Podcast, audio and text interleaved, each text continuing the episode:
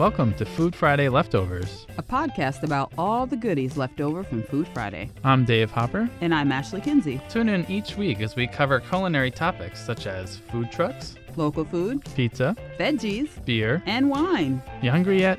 Huh, I'm always hungry. Today, our producer Jessica Blaustein Marshall and I talked to Bruce Weinstein and Mark Scarborough, noted cookbook authors, about their top five tips for throwing a dinner party. Well, one of the most important things is to plan in advance by knowing what your guests like and don't like and what they eat and don't eat. Yeah. So I think it's really important to be able to say when you've invited people over, hey, is there anything you don't like? Is there anything you can't eat for medical no reasons? No cilantro. Yeah, I mean, no cilantro. Because there's nothing worse I don't like to taste feet. Yeah. No cilantro. I mean, there's nothing worse than working, you know, all day on this great dinner and then have people push food around their plate or they not want to eat this one course. And so know who know who's coming over and keep notes. You have a little book. Oh, so you know wow. what of your friends likes what so that at some point you don't have to ask them anymore. And you know. And you, you don't have to remember, just write it down. Every third or fourth party ask them again because people's tastes change and you know last time they liked goat and this time they won't like goat. So you never know. Look, we were invited over to someone's house for dinner a few weeks ago because he had just slaughtered a rooster. And he, this guy kept chickens, and he wanted to feed us all the innards. And he Uh. said, "Come over, and I'm going to give you the heart and the lungs and the gizzards." And Mark went over by himself. Report back. it was fabulous. You guys make a great team. I thought you couldn't eat rooster. I thought it was too gamey. Oh no! well, first of all, it's these were all the innards, but you could eat it, sure. These are del- it was delicious. I mean, it was Traditional coq au vin is rooster. You're eating rooster with red wine, braised a very long time till it get it tender. but it's strong. Oh yeah, yeah, yeah. Well, that's why you need all that red wine and herbs and prunes and carrots. Uh huh. Mm, I want coq au vin now. Can are you stop on the for way home dinner? and get that, or is that something you have to no, no, plan for? make Actually, that. we have weekend guests coming, so we'll be having a little dinner party tonight, and one of them is a vegetarian. So I had to put away all my hopes of beef tartare and pate and sweating smoked ribs. of meat. And instead, we're having a lot of recipes from our book, Vegetarian Dinner Parties. So you have a book on that already, though. We, We do. We do. So I think another thing that's really important when you plan a dinner party is the playlist. And I think playlists are very crucial to dinner parties. I make playlists for all the dinner parties. He's responsible for that. But. I have to say two things about making a playlist. I think there are certain rules. First of all, about a playlist, if you have mus- musicians coming for the evening, don't make a playlist. What's going to happen is they're going to get distracted by the music. Musicians are distracted by it like crazy.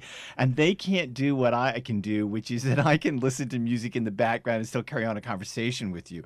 They're going to start to focus on the music over there and drop the conversation and drop everything. So I say if you have musicians, leave it out entirely. And also remember, who's coming. So, like, you know, it's cool if I've got my Brooklyn friends coming up and we all listen to like 40s classics, but it's not cool if my mom's coming because my mom's going to go, oh, I remember that when I was, four," you know, and I'm like, ah, I don't really want to talk about I dated Tommy Dorsey. Ah, that's what I did. So, you kind of have to think about who's coming in terms of the plot. I wouldn't want to have crazy headbanger music, and I also wouldn't want to have crazy atonal 21st century art music. You know, I want to Bartok. I want to try to I want to try to keep it uh, in the realm of melodic and soft and quiet because I want it to disappear into the background. And to help it disappear into the background, I kind of always request when Mark puts his list together, nothing with lyrics.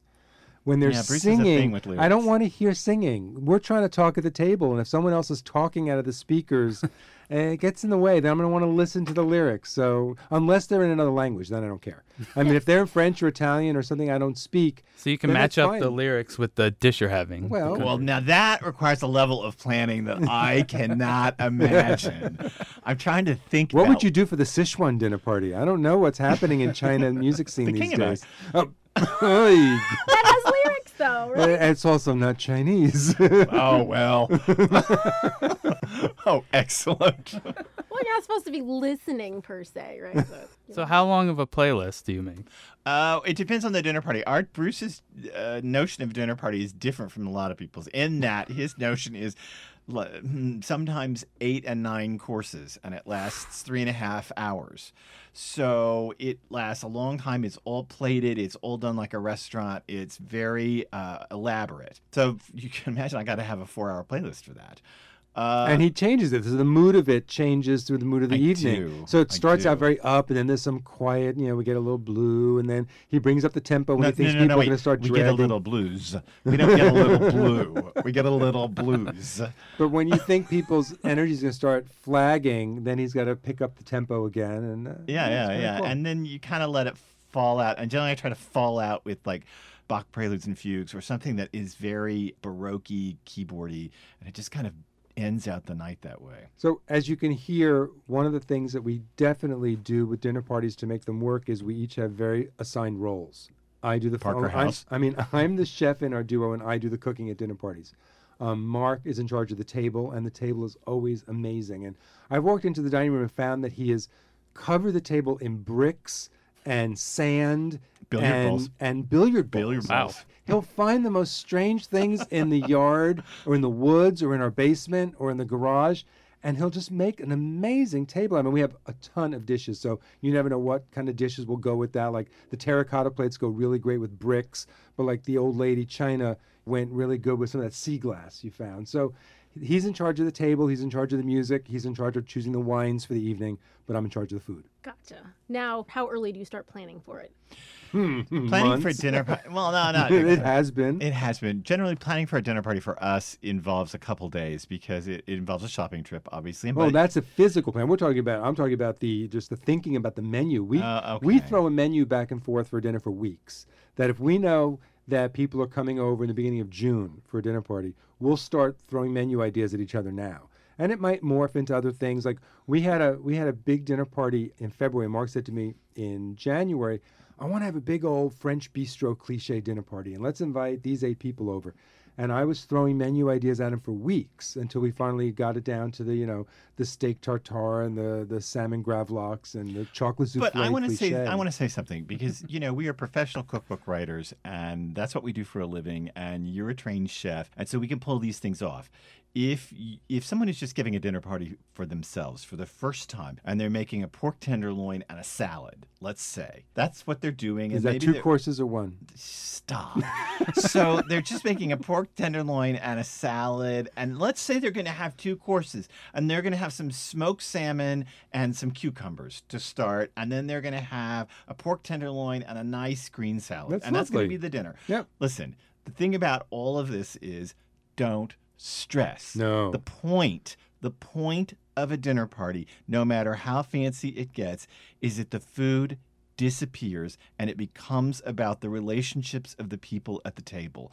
That is what it becomes about, and that's where it has to stay. Well, the So food no disappears how- after they all say how good it is. no matter how interesting the food is or how elaborate, the point here is to gather people together and feed them, which surely has to be one of the oldest human responses that there is. And it's supposed to be about the people there. So it's fun to be as crazy as we get, but you don't have to be that crazy. No, and as Mark said a couple of days before, for the shopping and the prep, the pre-prep, don't save everything for the day of. Anything you could do ahead, even if it's slicing your apples that are going to go on top of a salad that morning and putting them in a bowl of lemon water to keep them turning brown, do it. Anything you could do ahead. Or go to Trader Joe's. They have the pre-sliced apples in a bag that don't turn brown.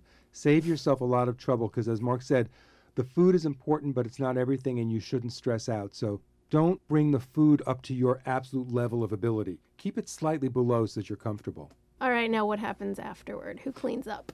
Well, we have a system of cleaning up that we've developed over the years that is absolutely insane how we clean. And I honestly believe that we have the whole place cleaned up before most people get home. But well, Mark clears the as you know. So part of the deal, part of our part of our chores, I bring the food out and put it in front of everyone. Mark clears, so he times the meal out. He decides when he's going to clear, and then I can go. this is for a plated coursed affair. and he'll run the dishwasher a number of times during the meal.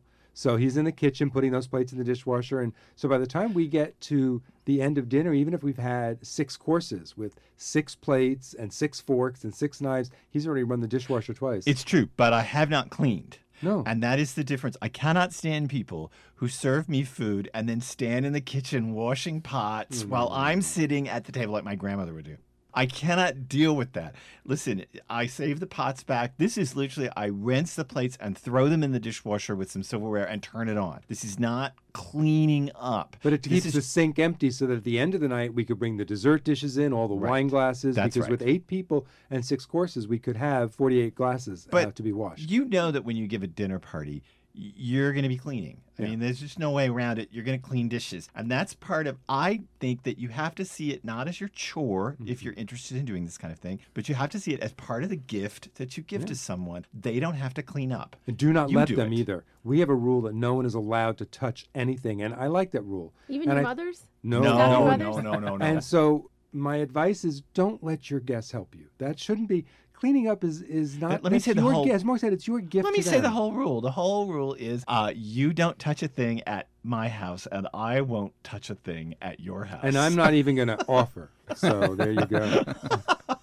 What about leftovers? Are there, are there ever leftovers at your dinner party? Well, sometimes, but because everything is plated, they always make a little extra, and depends on how much I liked it, whether it goes home with people or not, and also how much is left. I mean, if I've made short ribs and there's five short ribs left, and we had eight people coming over, ten of us at the table, I can't necessarily offer some to everybody, so then we just have it the next So, day. but my favorite story about leftovers is that we had half a pecan pie left once, and that it went home with somebody. and it you know a- who you are. and it was a snowy, snowy New England night. And we have a very long, quarter mile long driveway that's uphill. And she took half a pecan pie, and her husband was driving. They got almost to the top of our driveway and they slid off and slid off the driveway into the ditch at the side. So now they had to walk down. We had to try to dig them out, etc. But in all this exchange of bringing them down, they came back, walked back down, and Bruce said, Well, where's the pie plate? And now they had to admit that they had eaten that half a pie before they got to the top of a quarter mile drive. Is that why they slid off the? Uh, no silverware, no napkins. They just ate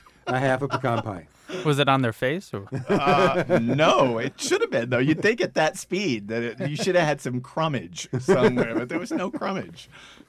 But if you want to send people off with something, um, don't count on leftovers. One of the things that we did in our book, Vegetarian Dinner Parties, is talk about this at what you can give people. And we put a recipe for granola at the end of the book. And we said, make a batch of this a week before and put it in little cellophane bags or little canning jars and le- let everybody leave with a, a nice thing of granola. And then they have breakfast for the morning. So you've given them something to take home, but it's not leftovers. It's actually a really nice gift. That sounds great. Thank you for being on our podcast. It's our pleasure. That was Bruce Weinstein and Mark Scarborough, noted cookbook authors.